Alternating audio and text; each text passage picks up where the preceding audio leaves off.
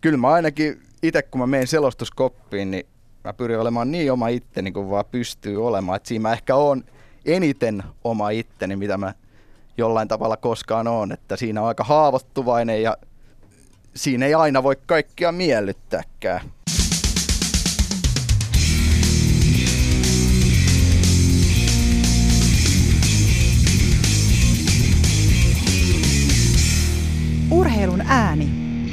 Urheilun ääni on jälleen kerran täällä netin syövereissä ja tällä kertaa puhumassa urheilusta ja ennen kaikkea urheiluselostaista.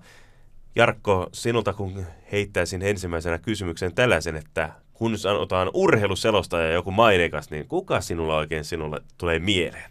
No kyllä ihan ensimmäisenä mieleen tulee Pekka Tiilikainen.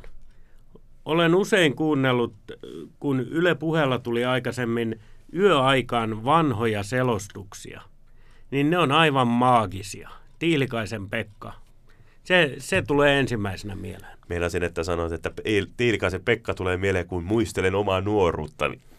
Ei sentään, ei sentään. Vaikka tässä neljättä kymppiä käydään kovaa, liian kovaa vauhtia, niin ei sentään. Oletko samaa mieltä, että selostaja pidetään jotenkin sellaisina kuningasjätkinä, että ne on niinku urheilutoimittajista juuri niitä oikeita, että niitä fanitetaan, ne ovat jonkinlaisia idoleita, ne ovat jonkinlaisia johtajia siellä kansakunnan kaapin päällä? Kyllähän se näin tuntuu olevan. Ajatellaan vaikka Antero Mertarantaa, joka lienee meidän sukupolven tunnetuin, kuuluisin selostaja. Niin kyllähän häntä pidetään tietyllä tapaa kuninkaana monissa, monissa piireissä. Et Kyllä siinä, se tietysti johtuu siitä, että selostajat on mukana. Mertaranta selosti sen Leijonien ensimmäisen MM-kullan, selosti myös toisen MM-kullan. Selostajat on mukana tällaisissa urheiluhistoriallisissa hetkissä ja heidän äänensä jää meidän mieleen ja, ja ne kaikki kebab-kioskit ja muut kielikuvat, mitä Antero Mertaranta on viljellyt, niin tulee tähän päivittäiseen kielen käyttöön. Niin, se on aika jännä jo, että selostajien ilmaisut, kun ne heittävät vähän tällaista humoristista, niin ne tarttuvat sitten ihan kansankieleen, mutta eihän aina selostajatkaan ole sellaisia hauskoja viljelyjä mennyt. Jos mietitään sitä Pekka Tiilikaista ja heidän aikansa selostuksia, niin sehän oli sellaista vähän nationalismistakin. Siinä niin kuin kohotettiin yhteiskunnan ja kansakuntamme tuntua ja jotenkin tuntuu, että vaikka sotien jälkeen, hävityn sodan jälkeen, niin piti nostaa se Suomi takaisin Framille ja jotenkin jalustalle takaisin. Kyllä, kyllä. Ajat oli toiset silloin ja työtä tehtiin eri lähtökohdista kuin nykyään. Tiilikaisen Pekkahan selosti myöskin Mannerheimin hautajaiset, mikä on aika merkittävä. En tiedä, että kenen hautajaiset nykypäivänä selostettaisiin radioon. Se on ihan mielenkiintoinen näkökulma tuokin. Mutta eiköhän anneta puheenvuoro meidän selostus, haastatteluille. Matti Härköseltä kysyisin ensimmäisenä, että miten hänestä oikein tuli selostaja? Urheilun ääni, viikon vieras. Se taisi olla, tota, aikanaan olin opiskelemassa mediatekniikkaa ja sitten tota, olin koulussa siellä sellaisen puolitoista vuotta ja sitten tajusin jotenkin sen koulun aikana, että hetkinen, että jotenkin tuntuu, että nämä kaikki muu, muut vähän mua tietokoneesta paremmin perillä olevat ihmiset, ne on jotenkin mua edellä jo lähtökohtaisesti tässä koko hommassa. Ja sitten mä rupesin oikeasti miettiin, se oli siinä 2006 suurin piirtein, niin rupesin miettimään, että missäköhän mä oikeasti voisi olla semmoinen, että mä pääsisin siihen asetelmaan, että mä tiedänkin ehkä enemmän kuin joku, joku muu jostain asiasta. Ja rupesin ihan sitten miettimään, mitäköhän voisi elämällään tehdä, kun oli vähän kaikenlaisia hommia ja opiskeluja ehtinyt tehdä sitä ennen. Ja sitten mä ajattelin, että no urheilu on jotenkin sellainen, että siitä mä kyllä tiedän, että mä oon koko elämäni elänyt jalkapalloelämää ja jalkapallo oli sellainen, tai se on elämän tapa ja sitten oikeastaan siitä lähti idea vähän muovautuu ja sitten lopulta Heon kautta päädyin sitten Ylelle. Tämä on tämmöinen pikainen, sanotaanko, että mistä tavallaan alkukipinä tai missä se alkulähde on ollut. Selostitko ihan pikkulapsena sitten joitain pelejä, vaikka kun olit pelaamassa kavereiden kanssa?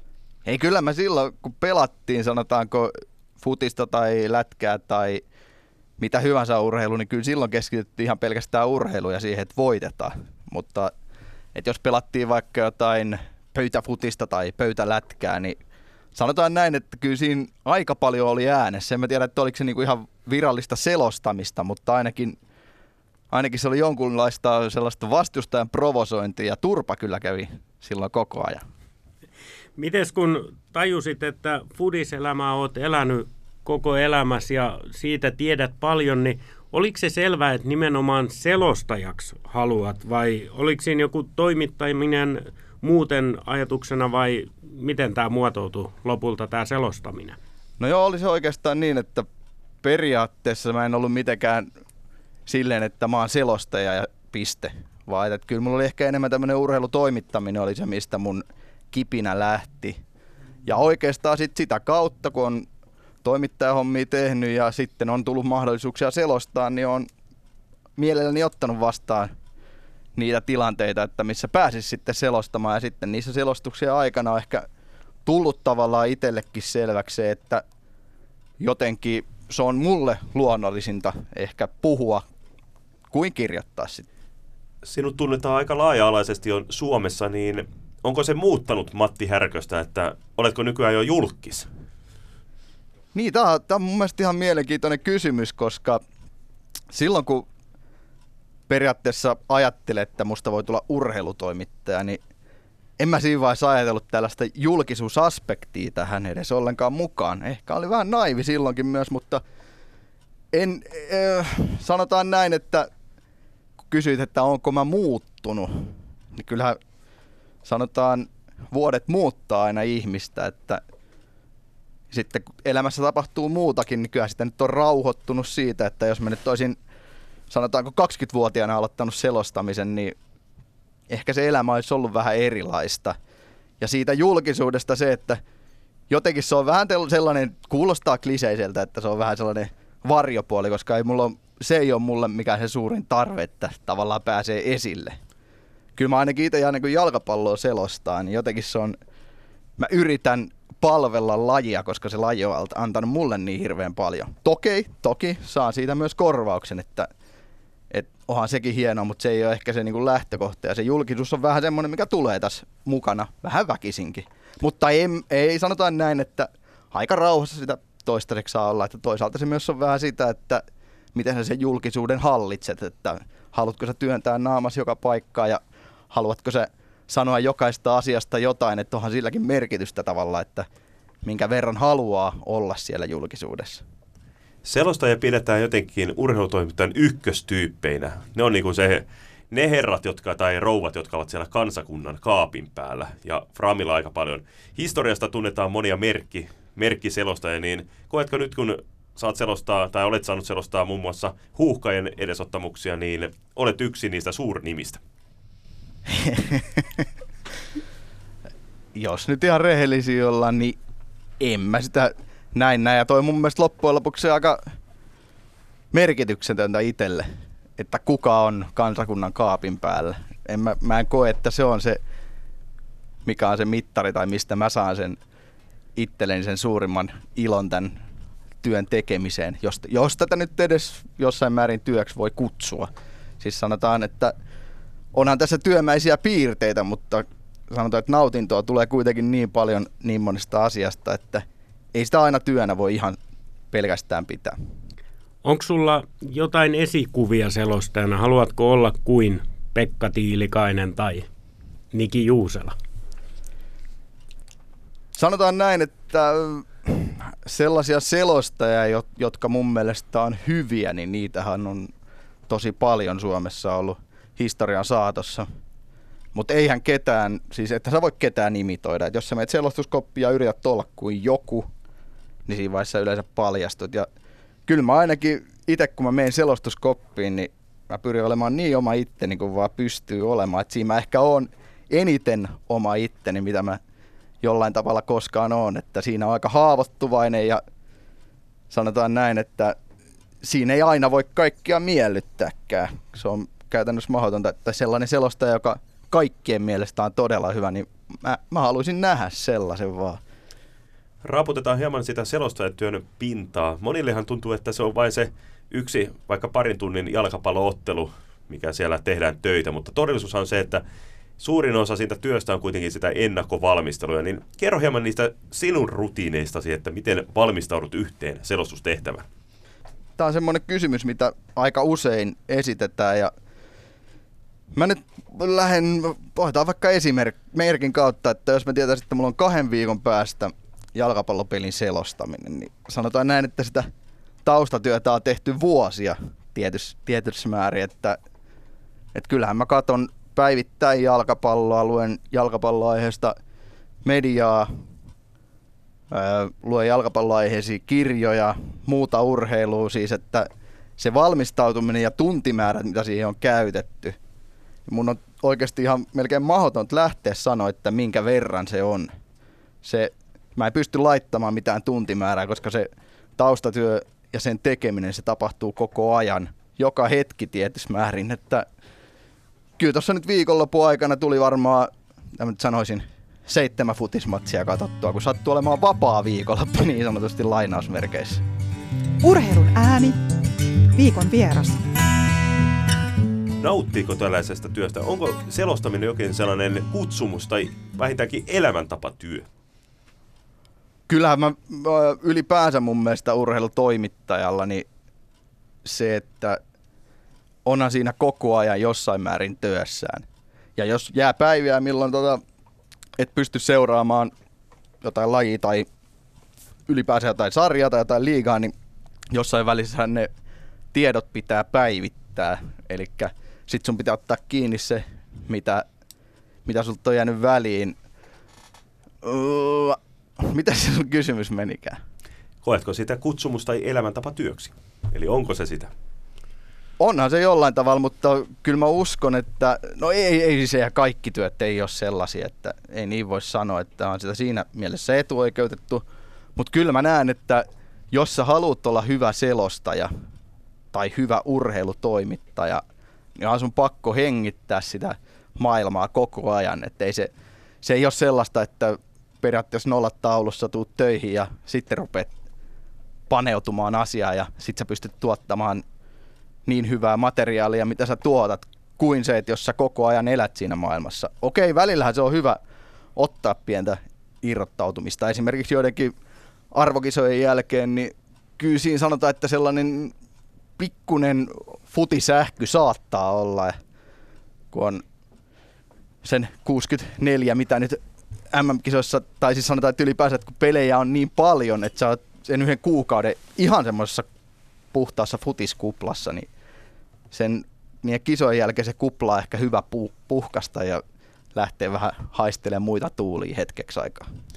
Kuulut sellaisen sanonnan, että puhumallahan siitä selviää ja jokainen meistähän osaa jollain tavalla puhua, mutta mikä siinä selostamisessa on sitten kaikkein haasteellisinta? Hmm.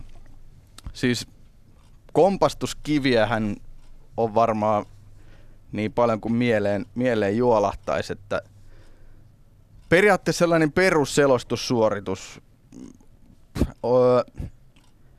se ei se ole helppoa. Siis, että totta kai mun mielestä kaikilla lähtökohtaisesti on, on sellaiset eväät, koska puhuminen nyt on puhumista ja kaikki puhuu päivät pitkät, toiset enemmän, toiset vähemmän, mutta se, että se puheen tuottaminen on helppoa, niin se on tietenkin se lähtökohta.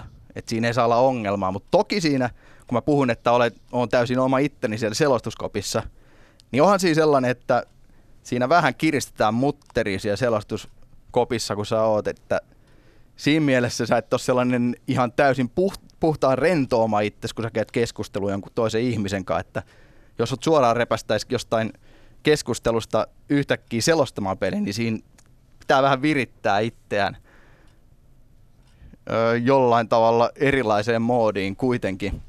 Mikä on sitten se sun oma itsesi siinä, siinä tapauksessa, joka ta, että et eihän sitä voi, mutta vaikeeta selostamisessa siinä, hmm, sanotaan, että sellaiset tilanteet, joissa esimerkiksi tekniikka pettää, niin sun pitää silti pystyä pitämään keskittyminen täysin siinä olennaisessa. Ei katsoja tai kuulijaa kiinnosta se, että onko sulla tota, yhteydet pätkiiksi ne on, mitä ongelmia sulla on ylipäänsä. Et niistä voi toki sanoa, että jos sellaisia on, mutta se ei saisi vaikuttaa sun siihen omaan selostamiseen. Ja se pitää niin kuin jotenkin sen tilanteen aikana, se pitää vaan tajuta, että mä en voi tässä nyt jäädä märehtimään siihen, että jos homma ei toimi just niin kuin mä haluaisin. Että siinä pitää pystyä jotenkin sulkemaan sellainenkin asia ulkopuolelle. Ja se ei aina ole ihan helppoa, koska kyllä siinä välillä ärräpäät on aika lähellä, kun tekniikkaa ei toimi. Kaikki tietää sen varmaan, että se on sama kuin jos yrität tehdä töitä tietokoneella ja sitten se tökkii koko ajan, se ei toimi, niin jotenkin ne työt pitäisi kuitenkin pystyä tekemään siitäkin huolimatta, että tekniikkaa ei anna myöde. Se on tämmöinen yksi, mikä tulee mieleen, mutta niitä on kyllä hirveästi sellaisia vaikeitakin juttuja. Ja okei, okay, se on totuus vaan, että selostaessa on oikeasti mahdotonta miellyttää kaikkia. Se, siihen pitää jotenkin tottua. Et joka tapauksessa joku on sitä mieltä, että sä et tiedä siitä lajista mitään tai, tai jotain muuta vastaavaa, ja sille ei vaan voi mitään. Näin se varmasti on. Mikä, Matti, on, mikä on pahin asia, mitä selostaja voi tehdä? Miten voi mokata pahiten? Mm, jollain tavalla ehkä mieleen tulee se, että sellainen lajin tai urheilun tai jonkun pelaajan vähätteliminen ja sellainen, en, en tiedä onko se pahin virhe, mutta se on ainakin sellainen, mitä pyrkii välttämään, että, että sitä urheilusuoritusta tai jotain tilannetta, että sitä ei vähättele tai ei suhtaudu siihen ylimielisesti tippaakaan. Eikä voi suhtautua itseensäkään ylimielisesti, että mä ainakin koen sen selostajan, että se mun tehtävä on siellä palvella sitä katsoja ja kuulijaa. Mä oon vaan väline tuodakseen niille sen urheilutapahtuman vähän lähemmäs niitä. Mutta mä mietin näitä virheitä. Nämä on, nämä on hyviä kysymyksiä, koska niitähän pitää miettiä siinä selostamisen aikana itsekin paljon.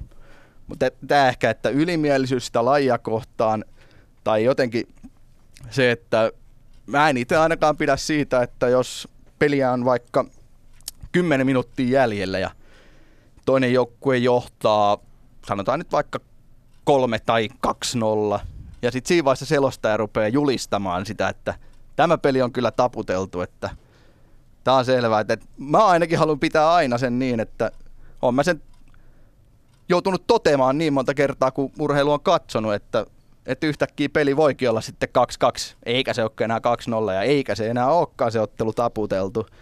Jotenkin myös tällaisten, tällaisten julistaminen on mun mielestä ei se ole, ei se ole mun mielestä millään tavalla relevanttia myöskään. Kyllä se ihminen, joka katsoo tai kuuntelee sitä peliä, niin kyllä se itsekin tajuu, että jos toinen johtaa 2-0, niin silloin on hyvin todennäköistä, että se toinen joukkue voittaa.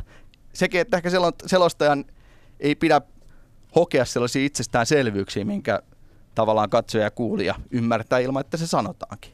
Selostajien tarve on noussut aika paljon viime aikoina. Perinteisten radio- ja TVn lisäksi selostetaan paljon nettiin. Otteluta striimataan enemmän ja enemmän ja useammassa eri lajeissakin vielä, niin sitä kautta selostajien tarve on tullut suuremmaksi. Niin uskotko, että kun selostajien tullut lisää, niin taso on ehkä vähän, ei ole ihan niin korkea kuin ehkä takavuosi, kun selostuksia ei tehty niin paljon?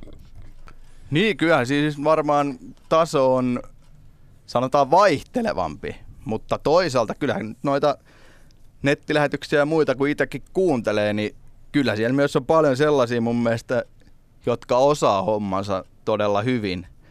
Ja kyllä mä sen myös näen sille, että mitä enemmän näitä selostajia on, niin sitä enemmän tavallaan itsestään pitää saada potkittua lisää ja enemmän, että olisit parempi. Koska se, että jos pääsee selostamaan jotain yhtä peliä, joka olisi nyt se sun unelmien sottelu, niin se kertoo siitä, että sä oot hyvä, joo. Mutta se, että saat tehdä sitä pitemmän aikaa, useamman vuoden, niin se kertoo siitä, että sä oot oikeasti todella hyvä siinä. Ainakin jonkun mielestä sitten, jonkun päättävän elimen mielestä, mutta, mutta se, että pelkästään mä en näe, että taso välttämättä on laskenut, että se on ehkä vaihteleva saattaa olla. Mutta paljonhan noissa nettilähetys, nettilähetyksissäkin on sellaisia selostajia, jotka mun mielestä pärjää todella hyvin siinä, mitä ne tekee. Tulisiko Vaikka... sulle mieleen nimetä joku tämmöinen henkilö? Hmm. Se on aina, että jos mä tässä jonkun nimen ja sitten jos mä jätän nimeämättä jonkun, niin se on sitten, että mä en, en mä pysty oikeasti sanomaan edes suoraan, että eikä, enkä mä näe, että se on myöskään mun tehtävä lähteä arvioimaan julkisesti muiden selostajien edesottamuksia yksi, yksitellen niin kuin, tai yksittäisenä persoonana. Oli se sitten kehu tai haukku, niin en mä näe, että mulle sitten on mitään, mitään niin kuin suurta, tai ei, mä en koe, että se on mun, mun tehtävä edes ylipäänsä. Koetko, että kenestä tahansa voi, kenestä tahansa voi tulla hyvä selostaja? Lähtökohtaisestihan joo, niin voisi ajatella, mutta ja tässä on nyt periaatteessa se, että mä pystyn vaan omien kokemuksien kautta tätä asiaa käymään läpi, mikä on aina ongelmallista. En, en pidä siitä, että joku ihminen perustelee jotain asiaa pelkästään omien kokemuksien perusteella. Mutta sanotaan näin, että jos se ensimmäinen selostus tuntuu vaikealta ja se tuntuu, että se ei mitenkään oikein onnistu, on sen jälkeen, että no selvishän tästä. Että olisi se paremminkin voinut mennä, mutta ei, ei tämä nyt ehkä ollut mun juttu, niin kyllä siinä vaiheessa se ehkä itsellekin tulee aika vahvasti sellainen, että, että onkohan tämä selostaminen mun juttu. Jos se sitten taas toisaalta on sellainen, että sun se ensimmäisen selostuksen jälkeen on tosi hyvä, vapautunut, hieno olo ja semmoinen olo myös, että mä haluaisin nopeasti päästä uudestaan. Niin siinä vaiheessa mä uskon, että sille kehittymiselle on aika paljon mahdollisuuksia. Et kyllä se ensimmäinen selostus myös kertoo aika paljon siitä, että osaako joku selostaa vai ei. Et se, että jos ensimmäinen selostus on sellaista, että sitä ei oikeasti pystyisi käytännössä kuuntelemaan, niin en tiedä, onko mahdollista kehittää itseään niin paljon. Sitten se vaatii ainakin kauheasti treeniä. Ja mä en tiedä sitten, että jos se vaatii kauhean määrän treeniä, niin miten luonnollista se loppujen lopuksi sitten on se, se lopputuote siinä vaiheessa, kun on treenannut sitä tosi paljon. Et se on, tää on just tämmöinen, mihin mä voin vähän omiin kokemuksiin ja muiden mielipiteitä peilata ja antaa vastauksen, mutta se ei, sehän ei ole mikään fakta tässä. Urheilun ääni. Siinä siis Yleisradion Ylen, ennen kaikkea jalkapalloselostajana tunnettu Matti Härkönen ja aika pohjustavia mielipiteitä. Joo, kyllä Matti on selkeästi vähän miettinytkin näitä asioita ihan kiinnostavia. Mun mielestä merkittävää oli just se, mitä hän kertoi siitä, että selostaja tai urheilutoimittaja elää ja hengittää koko ajan sitä hommaa.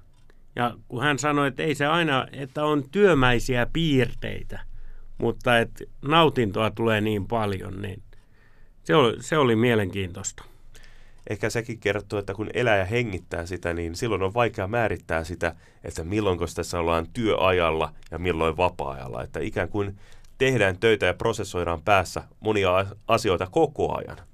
Ja pystyyköhän selostaja olemaan katsomatta peliä ilman, että alkaisi itse selostamaan silloin? No kyllä mä uskon, että pystyy, mutta tuota, niin varmaan siinä samankaltaisia ajatuksia vilisee kuitenkin, että mitä siellä kentällä tapahtuu ja miksi tietyt asiat tapahtuu, vaikka siinä fudispelissä tai lätkäpelissä. Selostustahan voi tehdä moniin eri välineisiin. Radio ja TV tietysti ne perinteisimmät, mutta tänä päivänä myös nettiin selostetaan enemmissä määrin eri lajeja. Niin onhan niissäkin tiettyjä eroja, miten selostetaan mihinkin välineeseen. Kyllä vaan näin on ja Tomi Tiilikainenhan selostaa neloselle pelikanssin lätkäpelejä. Hän on myöskin pitkään selostanut radioon, paikallisradioon pelikanssin lätkäpelejä. Kysytään Tomilta näitä eroja Tomi Tiilikaiselta, että mikä siinä sitten on ero, selostaako TVCen vai radioon? Urheilun ääni. No itsellä ja, ja monella muulla niin tota, Suomessa ehkä niin, niin liian vähän. Että et, niin kun, kyllä se kuulee aika lailla kaikesta suomalaisesta niin selostusperinteestä tai muusta, että melkein kaikki on aloittanut aikanaan radiossa ja, tota, ja kyllähän se niin kun, ehkä siinä mielessä, niin kun, no tämäkin on vähän makuasia, mutta tota, et monesti on telkkarissa sitten niin kun, ja itsekin, niin selostan ehkä vähän, vähän niin kuin lainausmerkeissä liikaa, eli ihmiset nyt kuitenkin telkkarista puhutaan, niin ihmiset näkee, että mitä siellä tapahtuu, niin ihan sitten niin kaikkia ei tarvitsisi tarvis välttämättä puhua.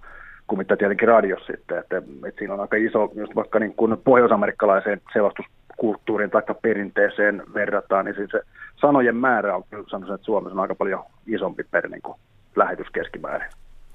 Tosiaan Pohjois-Amerikasta, kun katsoo vaikkapa NHL-lähetyksiä, Mulla käy usein mielessä, että ne paikalliset selostajat on enemmänkin kommentaattoreita. He vaan kommentoi niitä tapahtumia, eikä tavallaan selosta niitä tapahtumia.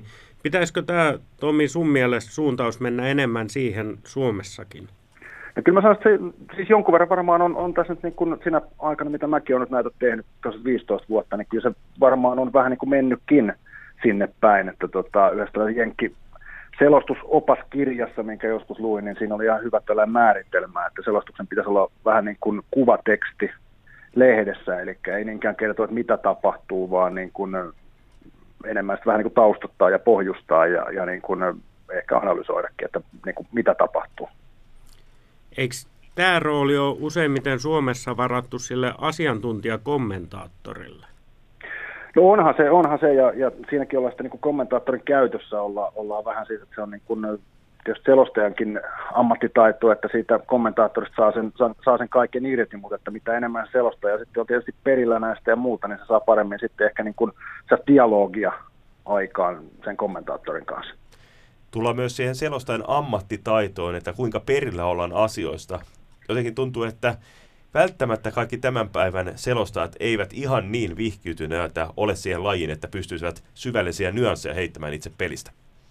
No kyllä se varmaan näin on, että tota, et jo peli, se tietysti johtuu osin siitäkin, että niin päätoimisestihan näitä hommia tekeviä on, on aika vähän ja sitä kautta sitten ehkä niin se monella se käytettävissä oleva aikakin on, on tietyllä tapaa rajallista, että miten siihen val, pystyy valmistautumaan ja, ja tota, tietysti lajistakin riippuu se, että miten paljon tietoa on, on tarjolla, että tota, esimerkiksi Kiekon kanssa, niin, niin tietysti on paljon luettavaa kamaa ja paljon tilastoitavaa kamaa, mutta sitten ehkä sellaista niin kuin behind the scenes infoa irtoa ehkä vähän heikommin kuin jostain niin sanotusta pienemmistä lajeista, mihin sitten on niin kuin työtä tekemällä on niin kuin mahkut päästä hyvinkin sisään. Sä selostat nimenomaan jääkiekkoa. Onko se helppoa selostaa jääkiekkoa vai olisiko vaikka jalkapallo helpompaa? Miten sä näet? No, no sanotaan mulle, mulle, mä oon joskus tehnyt muutaman pelin radio jalkapalloa ja futis ei ole mulle niin kuin, ei ole niitä läheisimpiä tai niin tutuimpia lajeja, vaikka sitä tietysti jonkun verran katonkin, että niin kuin mun, mun kohdalta se ei todellakaan olisi, olisi helpompaa, mutta, tota, mutta kiekko on niin kuin, kiekko on siinä mielessä on helppoa selostettavaa, että niin kuin esimerkiksi valmistautumista varten niin, niin ylivoimaisesti eniten suomalaisista lajeista niin löytyy kaikkea materiaalia siihen. Mutta tota, toki se on sitten siinäkin mielessä haastavampaa, että se on Suomen isoin laji ja, ja tota, katso, se, niin kun katsojat suhtautuu siihen myöskin siihen malliin ja se on, katsojat seuraa sitä tarkemmin ja muuta, että siinä mielessä on niin kuin myöskin haastavaa, mutta tota, en mä nyt sanotaan kiekkoradio on, on, on kyllä varmaan niin kuin aika lailla vaikeammasta päästä, koska se on niin nopea ja pitää pystyä tuottaa puhetta aika paljon, mutta tota, telkkariin, niin, niin et voi helpoksi sanoa, mutta ei se nyt sieltä ihan niin vaikeammasta päästä. Mistä sinä saat suurimmat kiksit, kun selostat ja onnistumisen elämykset? No kyllä tietysti sit pelistähän se lähtee, että tota, että jos peli on vaan, on vaan huono, niin kuin to, täysin toispuoleinen tai ratkeaa joskus toisessa erässä, niin siitä nyt ei, ei pysty hyvää loihtimaan millään. Mutta kyllä se tietysti silloin, kun on panokset korkealla ja, tota, ja on hyvä tiukka peli, niin se itsessään jo, jo niin kuin luo se hyvän fiiliksen siitä. Ja, ja toki sitten, sitten vielä lisäkiksit sitten siihen, että saa naulattua jotain, esimerkiksi jotain faktaknoppeja, mitä on, on niin kuin taustatöissä kaivannut ja, ja saa ne naulattua sitten kohdalleen ja, ja niin kuin huomaa ne myöskin tuoda esille silloin, kun se tilanne, joku tietty tilanne tulee esille, niin kyllä se, niin kuin, ne on niitä ehkä sellaisia parhaita onnistumisen elämyksiä. Ja epämoni, taas vastaavasti epäonnistumisen aina kuuluu myös tähän lajin kuvaan, niin miten niistä pääsee yli? No ei se tota, ei siinä mikään muu auta. Kyllähän niin kuin tällainen vanha viisaus on, että et ole, ikinä et ole ollut niin hyvä kuin mitä luulit ja ikinä et ollut niin huono kuin mitä luulit siinä lähetyksessä. Että tota, et, ei ole muuta kuin aina vaan eteenpäin ja ei niitä nyt silleen, silleen jäädä murehtimaan. Että kyllähän on tietysti niin kuin just tuo kääntää, mitä mä äsken sanoin, että jos jää joku tuollainen herkullinen pointti niin huomaamatta ja nostamatta esille, niin kyllähän se sen päivän pari siinä syö miestä, mutta, että, tota, mutta ei ne, niin kuin, suora lähetys on suora lähetys, että se pitää niin kuin, ottaa huomioon ja, ja niin kuin, antaa itselleen armoa siinä, että jos kaksi ja puoli tuntia vaikka nyt jossain lätkämatsissa on äänessä, niin, tota, niin sinne väkisinkin vaan, vaan sitten jotain hasseja tulee, vaikka, tota, vaikka nyt ei tietenkään pitäisi. Ja, ja tota, siitä, siitä vaan niin kuin, ne pitää vaan unohtaa. Kuinka tarkkaan sä käyt jälkikäteen läpi sun selostuksia? No nykyään kyllä niin kuin, sanotaanko jo niin kuin liian vähän. Et kyllä mä oon, mä oon kohtalaisen, siis en, en, en mä niitä kato jälkikäteen. Et kyllä mä niin kuin, sen verran tässä on kehittynyt niin itseanalyysiä ja, ja tota, itsensä ruoskintaa jo niin kuin vuosien saatossa. Että kyllä mä aika hyvin mä niin kuin tiedän sitä lähetystä jälkikäteen katsomattakin, että mikä meni niin kuin pieleen ja, ja mikä meni hyvin. Et kyllä mä joskus aikanaan silloin, kun aloittelin lähinnä tuossa koriksen parissa näitä, niin kyllä mä silloin välillä niin kun aika hyvinkin tarkkaan katoin sitten vielä niin uusintana jotain lähetyksiä ja mietin sitä, että mitä olisi voinut tehdä toisia muuta, mutta että nyt sitten ehkä vähän ajankäyttökin sanelee, että mulle selkeästi sivuduuni nykyään, niin tota, vähän ajankäyttömahdollisuudetkin sanelee sitä, että valitettavasti nyt ei, ei pysty siihen omaan kehittymiseen satsaamaan niin paljon kuin ehkä voisi tai pitäisi. Urheilun ääni.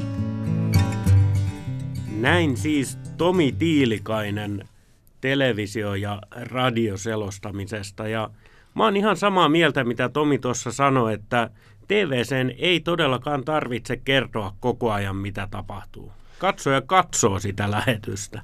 Niin monethan sanovat, että he ihmettelevät, miksi TV-selostaja kertoo, että vaikka jos maali syntyy, niin miksi he kertovat sen maalin ajan, koska kaikkihan näkevät kellon siellä taulussa grafiikoissa. Onko se sitten jäänne radioselostuksista? Tai sitten, että kuvaillaan joku tilanne, minkä kaikki silmien edessä näkee? Kyllä se varmaan on jäänne sieltä. Radiossahan pitää koko ajan toistaa sitä kellonaikaa, koska kuulija saattaa tulla kesken kaiken kanavalle ja näin poispäin. Mua on tv monesti, ei voi sanoa ärsyttänyt, mutta ihmetyttänyt se, että vaikka jääkiekkoottelussa puolustajat ylivoimalla syöttelee toisilleen siinä siniviivalla – niin tarviiko joka kerta sanoa sen puolustajan nimi, kun se saa kiekon? Niin, ei välttämättä. Varsinkin omasta mielestä riittäisi, kun on kerran sanottu. Mutta sitten tulee siihen, mitä selostaa ja sitten sanoo. Jos sekään alkaa se syöttö, syöttö, niin tuntuu, että ei sekään nyt hirveän kiva kuultava olisi. Ei sekään kauhean hyvää telkkaria olisi, niin. mutta voisiko selosta olla jopa hiljaa hetken? Niin, hiljaisuus on radiossakin varsin toimiva tehokeino. Olet varmasti siitä kuullut, että radiossa ei hirveän kauan tarvitse hiljaa olla, kun kuuntelija alkaa jo ihmettelemään, että mitä siellä oikein tapahtuu, että onko se toimittaja tai selostaja sitten tuupertunut jo. Se on kyllä erittäin hämmentävää, jos radiossa on se kuollut hetki. Näin siis käytiin läpi selostamisen maailmaa ja kyllä mä voin sanoa, että minusta ei olisi selostajaksi tohon minä en osaa sanoa yhtään mitään. Vedit sanattomaksi. Niin, Ehkä ei ki- sitten minustakaan. Kimmoahan kuullaan tietysti Ylen kiekkokierroksilla ja fudiskierroksilla myöskin, joten kuulijat voivat sitten sinusta, Kimmo, muodostaa oman käsityksensä sitä kautta. Mutta nyt pistetään tämä podari pakettiin. Olipahan mahtavat haastateltavat tälläkin viikolla ja ensi viikolla sitten taas uusi aihe. Kyllä. Kiitoksia ei muuta kuin mukavaa viikon jatkoja ja odotellaan ensi viikkoon jälleen, kun torstaina uusi podi pamahtaa. Moi moi. Moi moi. Urheilun ääni. Löydät meidät myös Facebookista Urheilun ääni ja Twitteristä at urheilun aani.